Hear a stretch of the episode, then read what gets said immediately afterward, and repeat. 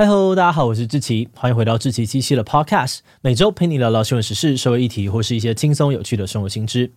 那今天这一集我们要来聊聊的主题是宫崎骏。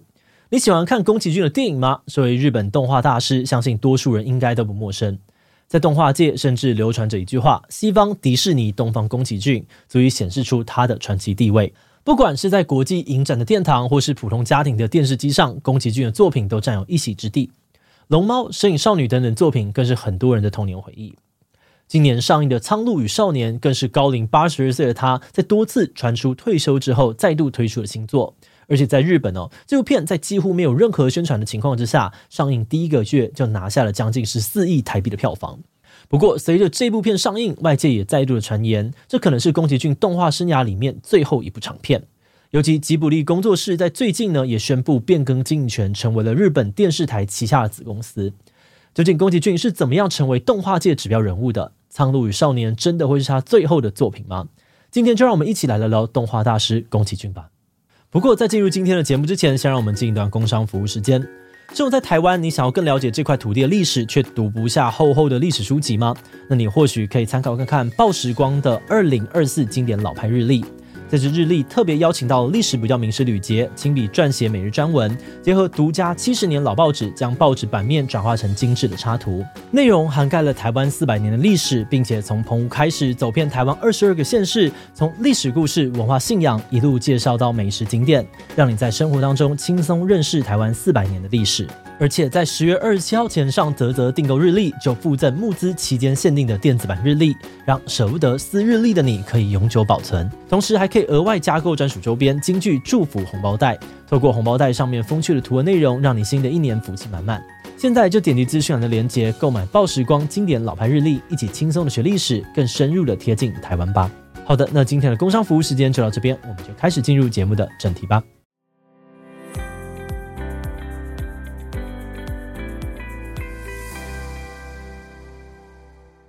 一九四一年一月五日，宫崎骏出生于日本东京。他出生的那年，珍珠港事件爆发，二次大战全面升级。童年时期的宫崎骏还曾经在弹雨当中惊险逃生。不过，战争也为他的家庭带来了还不错的收入，因为宫崎骏爸爸那边的家族是做飞机零件的军工企业。那因为这个样子呢，宫崎骏从小就对飞机很有兴趣。而至于艺术方面，则是因为他的母亲常年住院，他要代替妈妈照顾弟弟，所以时不时呢会在纸上画画，说故事给弟弟听，而培养出来的。高三那年，他看了日本第一部彩色动画片《白蛇传》之后，开始对于动画产生热情。但是他上大学的时候，却顺应了父亲的要求，就读了学习院大学的政治经济系。结果在大学期间呢，丝毫没有放下艺术热忱的他，就一边读着日本产业论，一边狂画漫画。另外，就在他进入大学的那年，日本爆发了战后首次的大型社运，也就是反对美军驻扎日本的安保抗争。宫崎骏当时呢，也加入了反战学生的抗议队伍。在这个过程当中，他开始反思战争，并对家里经营军工企业赚战争财这件事情感到很有罪恶感，和父亲之间也产生了很多的矛盾。那在大学毕业之后，他也不再听从父亲的要求，而是按照自己的意愿进入心心念念的动画产业。说到宫崎骏动画生涯的起点，就是拍出《白蛇传》的东映公司。他在那里参与了许多部动画制作，累积经验，也认识了日后跟他一起创办吉卜力的战友高田勋。而宫崎骏跟高田勋呢，也双双加入工会担任干部，争取劳权。但是当时的动画产业这开始流行手抖治虫带起了低成本高产量模式，竞争非常的激烈，导致东映赤字不断的增加，劳资关系也持续的恶化。于是后来，他们决定一起跳槽，三度共同进出不同的动画公司。而这段期间，宫崎骏也推出了他的第一部动画长片《鲁邦三世：卡里奥斯特罗城》。那虽然这部片叫好不叫座，但他也因为这部作品的采访和动漫杂志编辑铃木敏夫变成了好朋友，更被铃木邀请去连载漫画。后来，宫崎骏也把这部漫画改编成了他的第二部长片《风之谷》，不但大受欢迎哦，还一口气赚到了将近八亿日元的发行收入。那在赚到钱之后呢，宫崎骏就把这笔钱投资给好友高田勋拍纪录片，但因为钱还是不够用，两人就打算自己做动画手签。于是，在铃木敏夫的协助之下，他们草草了开了一间工作室，并随意的拿了一架飞机的名字，将工作室取名为吉卜力。诶，对，你没有听错，吉卜力的由来就是这么的朴实无华。那毕竟这间工作室创立的本意呢，只是为了让宫崎骏跟高田勋有个可以专心创作的空间。所以在初期，他们也没有聘请正职员工，每部作品都是各自招募团队，拍完就解散，基本上呢是抱着如果这部亏了就解散工作室的心态在运作。那从数据上面来看，吉卜力早期几部作品的票房也真的都不太理想。像是宫崎骏的作品《天空之城》，本来是希望延续两年前《风之谷》的成功，但最后却只赚了五点八亿日元的发行收入，比《风之谷》少了整整两亿。而这一次的票房失利呢，也动摇了发行商对于宫崎骏的信心，提议让他的下一部作品《龙猫》跟高田勋的《萤火虫之墓》同时上映，并且用买一张票看两部片的二本利模式来分担票房的压力。但尴尬的点就在于，《龙猫》是一部充满童心的奇幻作品，《萤火虫之墓》呢，则是写实残酷的战争故事，调性差超级多的两部片绑在一起贩售，反而影响了观众的入场意愿。最后两部片得到的发行收入只有五点九亿，在宫崎骏所有的作品当中，《龙猫》也是首轮收入最低的一部。那在接二连三的票房失利之后，外界都在唱衰吉卜力的未来，就连铃木敏夫都说，当时他们多少都有心理准备，如果下部片再没有起色，可能真的要关门大吉了。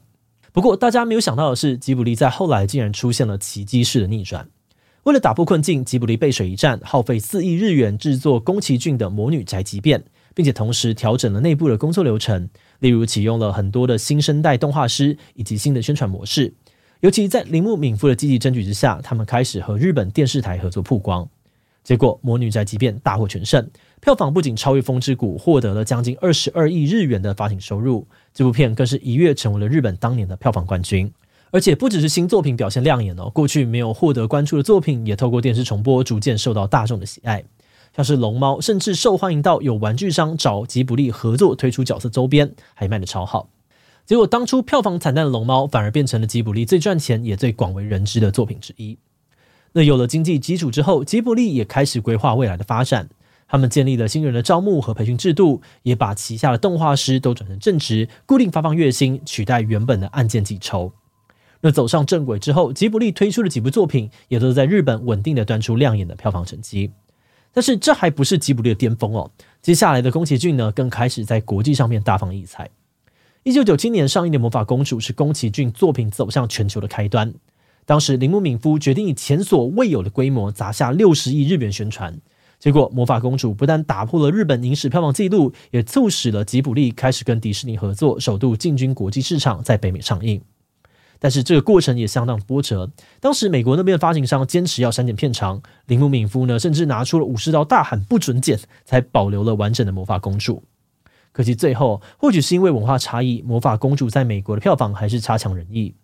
不过，在吸取了这次经验之后，二零零一年的《神隐少女》成绩又有了新的突破。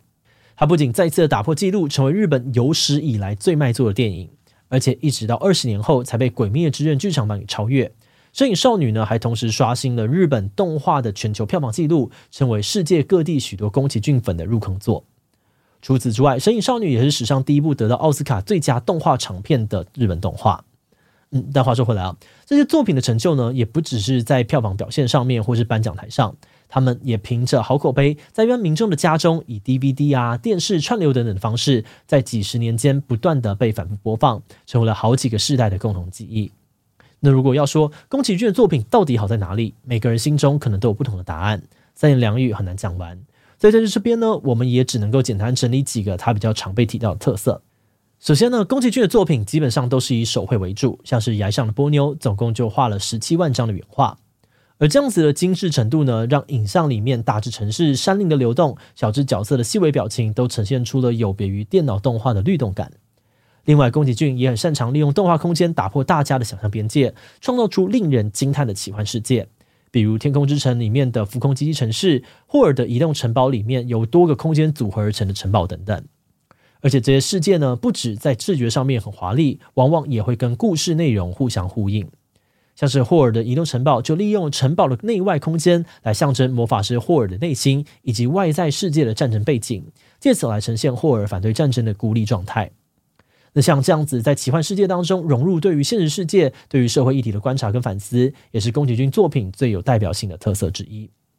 像是《风之谷》中探讨人跟自然之间的关系，《魔法公主》当中对于疾病污名化的指涉，而《神隐少女》更是涵盖了环境、儿童成长、性工作者、日本神灵信仰等的主题，实在是令人佩服。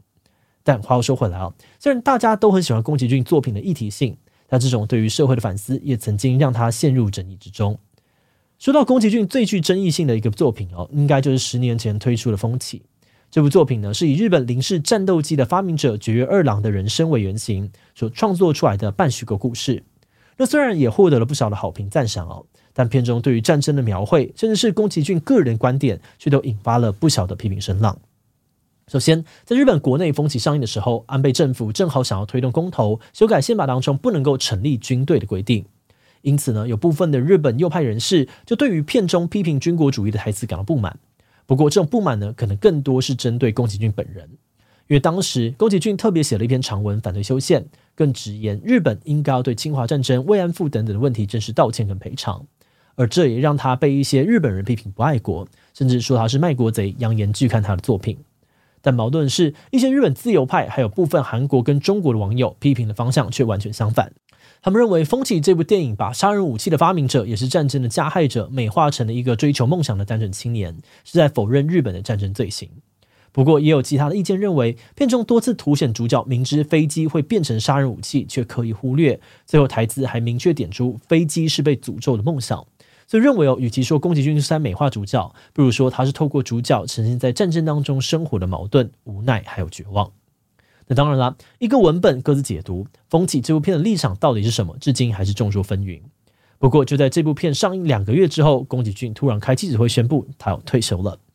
其实不只是《风起》哦，宫崎骏近年的每部作品几乎都会被冠上大师最后力作的称号。他甚至被外界认定喊了几次退休之后又反悔。不过，针对这点，铃木敏夫最近也有向媒体澄清，宫崎骏本人其实只说过两次退休，而且只有一次是认真的。第一次呢，是一九九七年《魔法公主》的发布会上，宫崎骏被问到下部作品是什么时候，他当时回答：“我每部作品都是抱着退休的觉悟在做。”那这句话呢，应该只是因为电影刚拍完就被追问下一部，他觉得媒体很烦，赌气说的。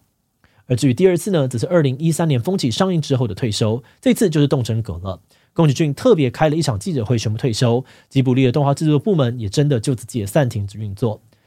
但是宫崎骏的老战友高田勋哦，似乎不太相信他会真退休。他当时直接告诉记者哦，就算他收回退休宣言，也不要惊讶，因为宫崎骏就是这种人。他甚至呢还私底下骂宫崎骏说：“干嘛讲这种白痴的话？”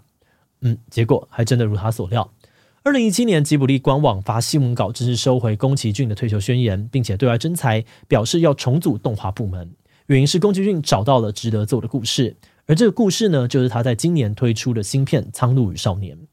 那想当然，这部片呢又再度被媒体标榜为宫崎骏的最后一部作品。而就在最近，铃木敏夫也宣布，由于他跟宫崎骏都年事已高，也没有顺利的找到继承人，所以决定将公司卖给常年合作的日本电视台，作为他们旗下的子公司运作。标志着宫崎骏时代的吉卜力工作室也即将来到尾声。